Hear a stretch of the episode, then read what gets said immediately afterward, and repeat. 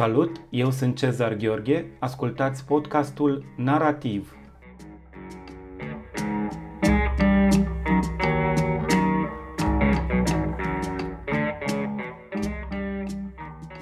Astăzi la podcastul Narativ vorbim cu poetul Merlik Saia.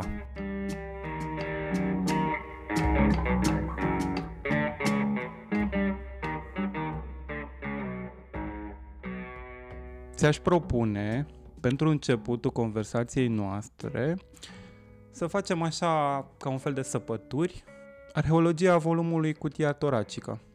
Prima ta carte, Garda de Corp, care a câștigat și premiul Eminescu, avea totuși o voce inconfundabil masculină. Ei bine, de data aceasta se naște o voce feminină. Cum s-a materializat vocea asta feminină? Este exact ca în uh, fotografii negativ unei fotografii. De ceva timp lucrez cu fotografia și uh, lucrez foarte mult pe partea pe negativ. Pe negativ este total diferit de imaginea inițială. Din punct de vedere al culorilor, chiar și al compoziției și al uh, volumelor. Interesant e că dacă faci o fotografie a unui negativ și o transform, revii la imaginea inițială. Dar negativul este total vocea a apărut, iar după aceea ea a început să ocupe un teritoriu în carte. Din punctul meu de vedere, esențial. Aproape mai, uh, mai important decât teritoriul vocii masculine. Crezi că poți să ne divulgi așa un pic din laborator uh, cum, uh, după ce, să zicem, uh, ai avut un prim, primă versiune, cam cât ai lucrat și cum ai lucrat la cartea asta? La cartea asta am lucrat atât cât, a avut, cât am avut eu timp pentru această carte. Sunt vreo șapte ani, șase-șapte ani. Prima versiune era destul de diferită. Apoi, pe măsură ce îți tot citești manuscrisul, apoi ceea ce ai bătut la calculator și recitești și recitești și aproape chiar eu am această obsesie să retranscriu, nu numai la calculator, dar și de mână, că atunci îmi dau seama de greșelile, lucrurile care nu merg neapărat greșeli. Adică au fost, cred că au fost lucruri, niște pagini frumoase care nu mai aveau ce căuta. Prea mult sau prea puțin pentru tot ansamblu. Da, m-am îndepărtat un pic de lucru, dar uh, nucleele au rămas acolo. Ai vrea să mă leg un pic și de titlu cărții tale? Uh, și în cutia toracică și în volumul precedent există un imaginar anatomic, cel puțin. Aș spune și medical. și aș vrea să te întreb dacă profesia ta vine și influențează în mod fundamental, esențial ceea ce scrii. Trebuie să spunem, ești medic, chiar pe perioada pandemiei nu ai uh, coordonat un centru de vaccinare, te-ai confruntat cu ceea ce vedem de 2 ani de zile încoace în mod direct. Și întrebarea mea este cât din ceea ce ai văzut în, în uh, activitatea ta de medic vine și intră și se traduce, se decantează în literatură. Profesia asta de medic și faptul că ajungi în uh, niște contexte care te pot da peste cap, fără să te aștepți, foarte puternic, Uh, uneori uh, mă gândeam că parcă citesc pagini de literatură foarte bune. Uh, ai senzația asta prin gesturi, prin priviri, prin faptul că ajungi la un om care este foarte aproape de a se îndepărta de lumea asta. În primul rând, în calitate de medic, dar uh, să poți supraviețui cumva bine peste toată această întâmplare a faptului că oamenii dispar, apare literatura sau apar imagini, apare ceva care îndepărtează inițial, într-o manieră frumoasă, acel impact, acea apropiere de... E greu să-ți spună cineva zilnic sau la două zile sau la trei zile că oamenii mor. Noi nu știm chestia asta. Adică știm chestia asta, dar uh, nu mi se spune zilnic să nu mă îndepărtez foarte mult. Medicina, pentru experiența mea de medic, m-a ajutat enorm de mult E foarte multă literatură, acolo e foarte multă pictură, e... Da, este enorm. Din toată experiența asta cotidiană, pentru că e, e cotidian, dar e un cotidian în uh, poezia ta, bineînțeles, foarte uh, filtrat, uh, destul de sublimat ar fi un cuvânt pe care aș putea să-l folosesc, dar nu neapărat despre sublimare în sensul ăla vechi, neapărat. Uneori e sublimare, alteori chiar sunt... Uh, există în cutia toracică un mic pasaj, n-am cerut drepturile de autor, care practic este un mesaj al unui pacient. Uh-huh. Da. Asta era în anii 50, un, uh, un poet american, Frank O'Hara, spunea că pentru el poezia trebuie să fie un lucru atât de personal încât aproape e ca și cum ai dat telef- un telefon și ai vorbit cu o persoană și lucrurile sunt individualizate în asemenea măsură. Uh, de ce n-ar putea avea loc în poezie și astfel de lucruri? Ba da, uh, cred că e vorba de empatie la un moment dat. Depinde și de structura individului, uh, scriitorului sau poetului sau ce este. E vorba de empatie. La un moment dat poți fi empatic cu un perete scorojit sau poți fi empatic cu o găleată sau poți fi empatic cu ceva. Și la un moment dat acea sensibilitate dusă la un moment dat aici depinde cât de mult intensifici, cât de departe vrei să fii empatic acolo. Și limitele pe care Și limitele pe care, da, da, da, că la un moment dat poate fi și periculos, poți să aluneci. Dar pentru primul gest poți să și aluneci. Apoi, după ce îți recitești, recitești, recitești, după aceea poți să tai și vezi unde alunecat și unde... Mi se pare foarte important lucrul ăsta, adică...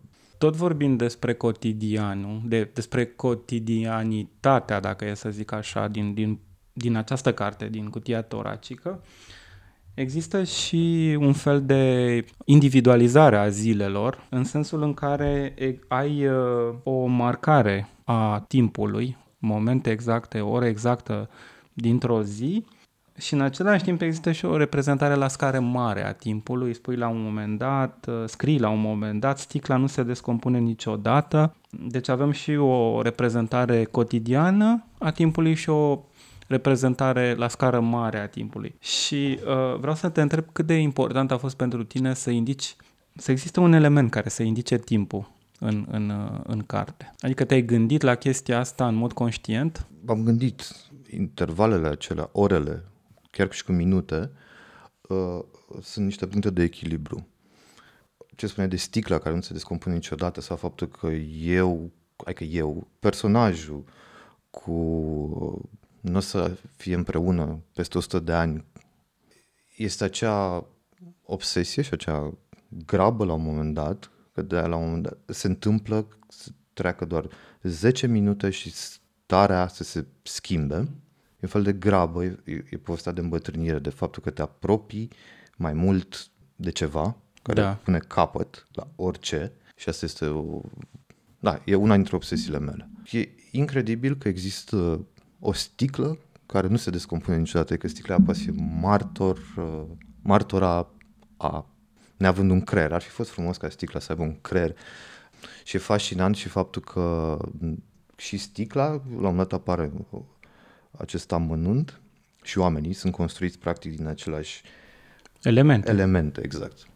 Asta și vreau să spun, că de fapt în chimia aceea e o istorie care presupune o expresie, o expresivitate.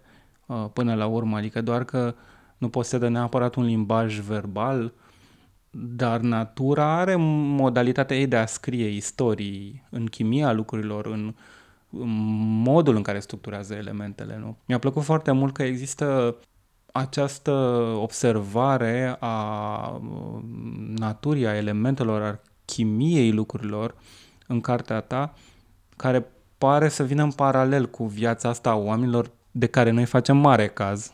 E în adevărat. General. Da, e, facem. E singura așa drama pe care o avem, nu? Și... Da.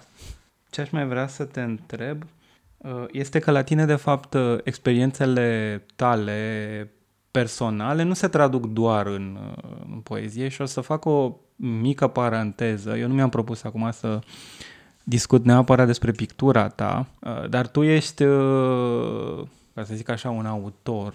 Nu, nu-mi place cuvântul neapărat artist, sună, sună așa ciudat.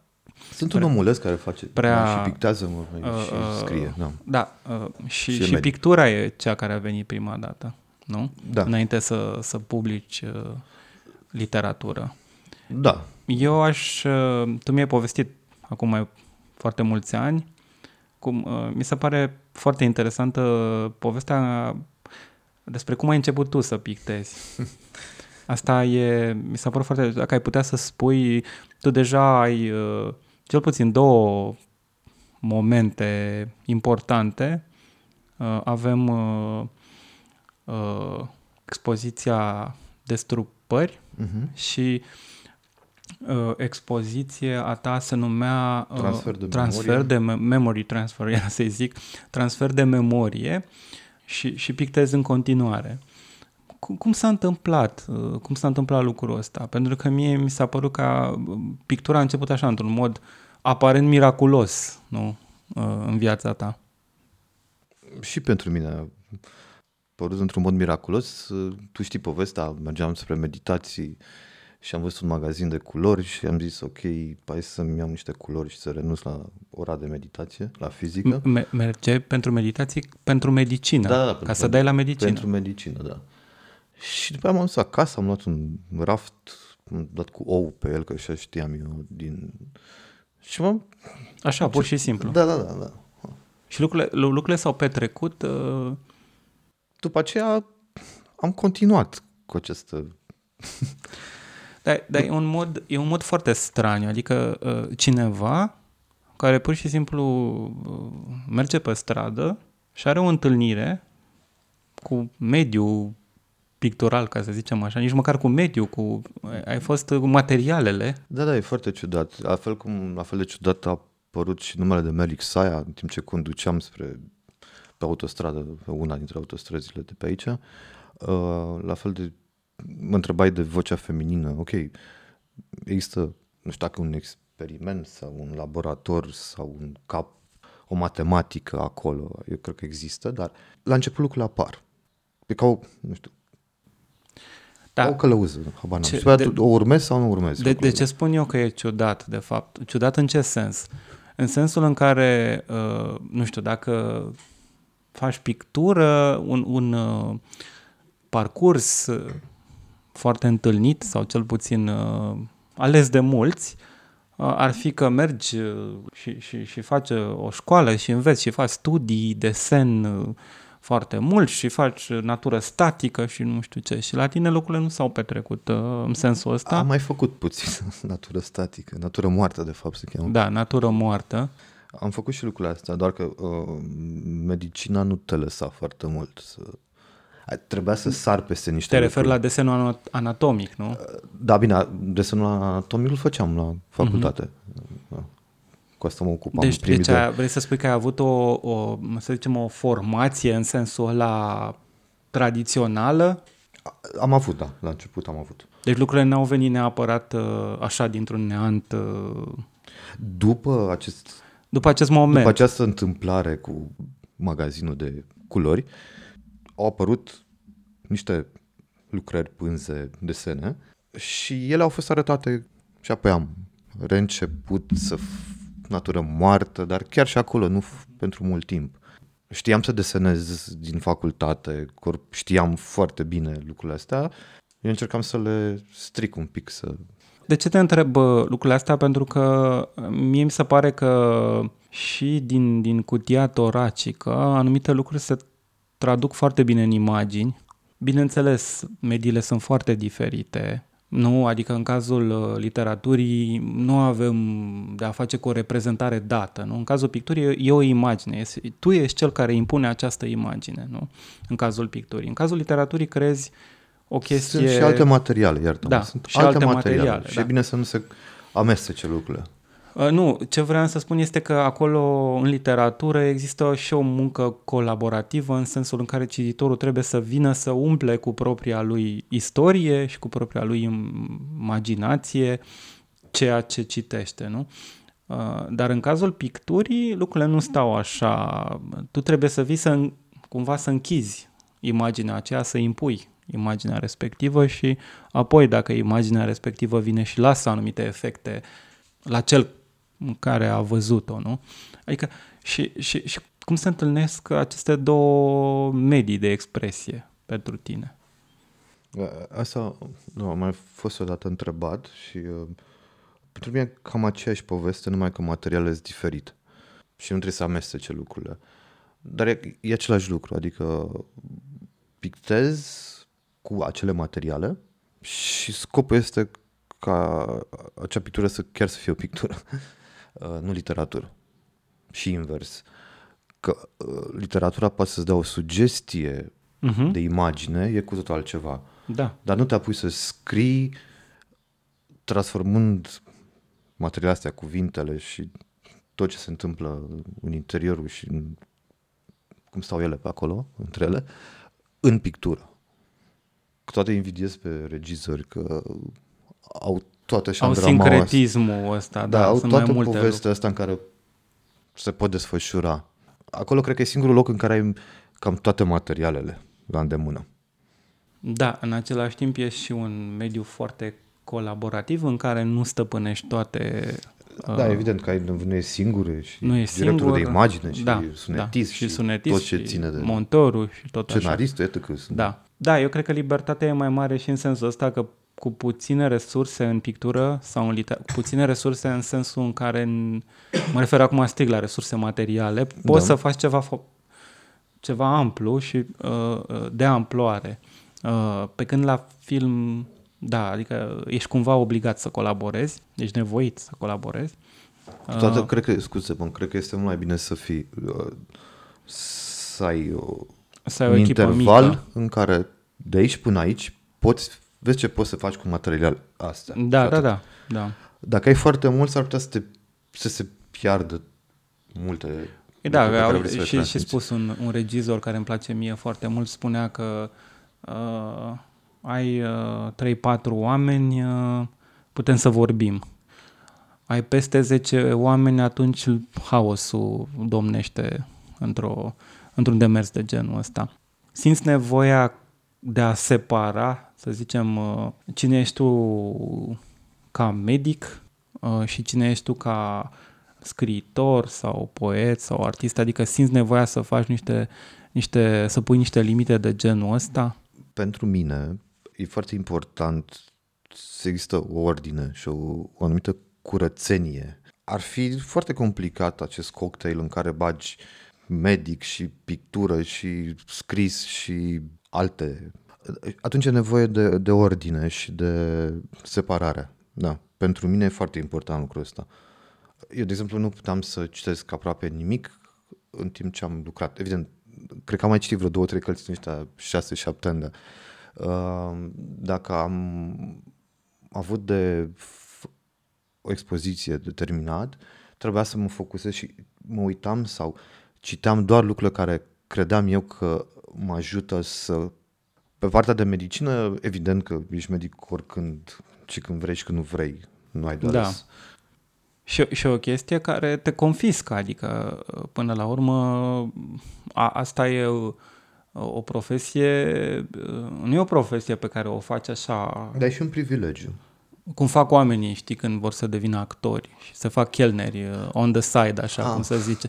Asta nu e genul de profesie, e ca și cum sunt scriitor și pictor și așa, ca să câștig bani, uh, uh, mă fac media. Aia e o chestie super... uh, E adevărat și dacă renunți, serioasă. să zicem că renunț și aș- mă duc în, pe o insulă și vreau doar să pictez sau să scriu sau să nu fac absolut nimic și cuiva îi se face rău în stânga mea, eh, chiar dacă eu am renunțat la medicină de 10 ani sau 20 de ani, nu ai cum.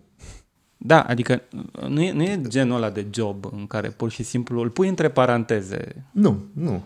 Adică e un lucru care îți îți schimbă viața și face parte din ceea ce ești tu, de fapt. Da, și repet, e, e un privilegiu și e, uh, din foarte multe puncte de vedere. Uh, Da, nu, ce vreau să te întreb era legat de, de situația asta, de ideea de criză. Că da, am trecut, am avut 2 ani de pandemie și tu probabil și cunoști în mod mult mai intim cât de dramatică a fost criza asta. Uh, După aia sunt chestiile astea recente cu Ucraina. ce vreau să te întreb, dacă asta e ceva care uh, vine și îți uh, modelează ție imaginarul, ai tipul ăsta de reacție dinamică, rapidă la ce ți se întâmplă și ceva vine și se traduce în, fie în ceea ce scrii, fie în ceea ce pictezi? În momente ca acestea, uh, cel puțin în cazul meu, apar mai multe mecanisme de, de apărare. Sunt mai multe mecanisme de apărare, asta înseamnă un consum mai mare de energie. Uh, nu știu în ce măsură. Eu cel puțin n-am trecut prin nicio criză, mă afectează într-un mod profund ce se întâmplă în Ucraina. E doar că eu pot să fac doar ceea ce pot să fac și atât. Dar nu a trecut în, uh, în ceea ce scrii Nu, cumva. și este uh, dacă se întâmplă ca a- anumite momente pe care tu le trăiești ai- să ajungă în literatură sau în pictură, aproape simultan cu ce se întâmplă în literatură sau în pictură și în viața exterioară, prefer să le pun stop. Evident vor apărea zeci de mii de cărți despre Ucraina. A, asta uh, prefer să le pui stop pentru că tu consider că ai exploata momentul da, da, ăla? Da, da, sau... mi se pare o, o mizerie. Așa cum au apărut cărți după colectiv, așa cum au apărut cărți în pandemie, oameni care nu Da, deci se pare E că... ca și cum te uiți la știri și uh, te uiți pe Reacționezi, Facebook uh, și zici, ok, hai să... Da, adică Ce e anume ceva de- oportunist, în esență. Da, da, oamenii care trăiesc lucrurile cu adevărat și le trăiesc pe Mhm. mm-hmm. bune, au un anumit bun simț măcar ca ele să se, să se îndepărteze puțin mai mult Adică nu, nu, nu se pot traduce, lucrurile nu se pot întâmpla atât de simplu, reacție da. Ca pe social media. Așa. Nu, e ca și cum vrei neapărat să ai atenție, vrei să profiți de ceva, mi se pare crud, mi se pare oribil. Și până la urmă literatura nu face chestia asta, adică literatura în, în general nu vine să facă lucrul ăsta să fie așa ca un mediu de reacție. Asta e ceva mai degrabă legat de presă, de un fel de comunicare, de... Și ține și de o anumită comoditate. Uh, Faulkner trebuia să aibă o anumită comoditate, să fie Benji, să scrie despre mine în august. Nu, nu era Benji și... A, uite că da. ai, ai spus așa un nume. O să spun întrebarea aia stupidă. Și care sunt influențele tale în literatură? pe moment așa. Dar e un cocktail ciudat la mine, că Brotigan, Bukowski, Faulkner, uh, sunt mai mulți. E un, e un amestec. Și s-a întâmplat, de exemplu, să descoperi uh, un scriitor. Sorokin, Shishkin, sunt mulți. Sunt Da, da, mulți. da, da, da. Nu, dar ce vreau să spun e, e clar că nu... S-a, s-a întâmplat să fie un, să descoperi un scriitor care să modifice uh, scrisul tău? Da, cred că cel mai tare m-a, m-a dat peste cap, adică mi-a modificat stilul Brotigan. Dar ce anume ți s-a, ți s-a părut la Brotigan? E, mi se pare interesant că spui Brotigan. E super complicată întrebarea. Brotigan și Faulkner. Uh, Pe Faulkner îl pot vedea, adică înțeleg de ce Faulkner. Mi se pare incredibil că poți să stai așa pe, un, pe o terasă cu tot confortul. Pe o prispă, de pe o fapt. prispă, da. da. Cum era la ei în sud tot acolo. confortul și să poți să fii într-atât de empatic și atât de credibil, să construiești atât de mult. Pe mine asta m-a, m-a fascinat în, în zgomotul și furia cu Benji, care era atât de credibil. Și nu numai. După aceea vine Brotigan, care în două, trei pagini, chiar mai puțin, Am înțeles. Deci uh, faptul că e de fapt e o concentrare uh, de intensitate pe, o, pe, o, pe un spațiu foarte redus uh, Da, în sau, pagină. sau mai lung, cum e în Dostoevski, care îmi place enorm. Dar ăștia m-au cam uh, lovit pe mine și mi s-a părut fascinant că poți să, poți să faci asta. Există un rând care mi-a rămas mie în minte de când am citit cartea asta. Uh, În camera asta am, în grijă, am, am grijă de un corp pe cale de dispariție. Acum, după ce am spus că tu ești medic și te confunzi cu lucrurile astea, Și mai ales frumusețea este limitată. Ok, există oameni în vârstă care pot fi foarte frumoși, mm-hmm. dar dacă privești pe de întregul, Te, te-a preocupat mult ideea asta că uh, tinerețea e ceva... E, e semnificativă tocmai prin faptul ăsta că este tranzitorie? Contează foarte mult vârsta, dar există un anumit moment în care frumusețea corpului și frumusețea interioară, ca să zic așa, și toate, toate lucrurile astea se sincronizează foarte Da, bine. coincid. Nu a, exact. Ca într-un...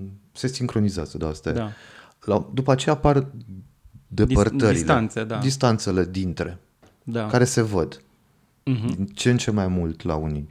Am cunoscut oameni foarte în vârstă, foarte frumoși. Există un timp privilegiat Mhm. și ăla e pe cale de dispariție. Ca și cum toate lucrurile bune s-au întâmplat. E ca și cum uh, până la o anumită vârstă unii au fost mai norocoși, nu știu, depinde de vârstă, Da. să nu vadă un mort Da. apropiat. Da. Cu cât ne facem mai mari, avem mai mulți morți de-ai noștri.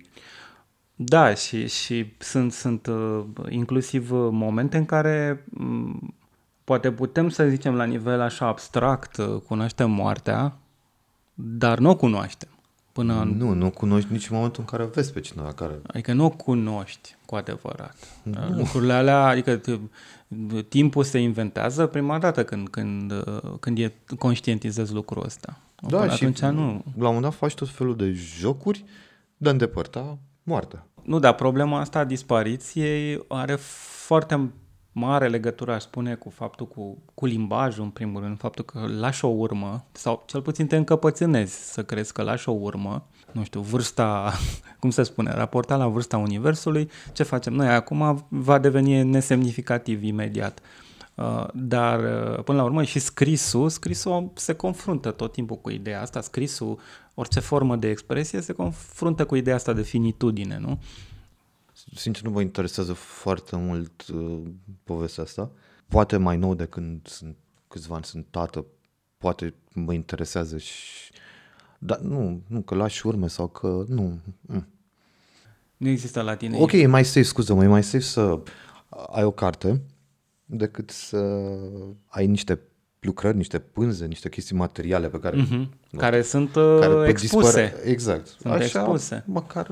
E și asta o chestie. Acolo timpul lucrează Da. în, în materia aia, în vopsea, în, în, în pânza, pânza se... Sau ți-a foc atelierul. Sau și ți-a s-a foc terminat. atelierul, Doamne ferește, na, se duce... S-au întâmplat lucrurile Da, da, astea, știu. s-au, s-au tot întâmplat. Ca să, ca să încheiem pe o, pe o notă mai puțin uh, deprimantă, așa, pentru că tot am vorbit despre dispariție și despre extinție și despre lucruri de genul ăsta, ce te face pe tine, m, nu știu, să reacționezi în modul ăsta optimist? uh, Da, nu știu dacă reacționez într-un mod optimist. sau nu știu, uh, cum să spun, pozitiv, uh, nu, nu, nu, nu în sensul ăla de, de pozitivitate din asta de TV, uh, uh, adică jucată sau nu.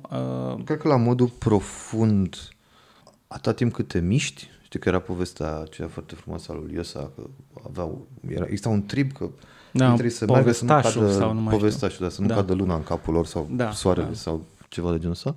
Uh, cred că la fel și la mine, dacă nu f- fac lucruri, uh, dacă nu am senzația că mă joc și rămân neclintit și așa, practic mi se face teamă și atunci prefer să nu fie teamă și prefer să mă joc.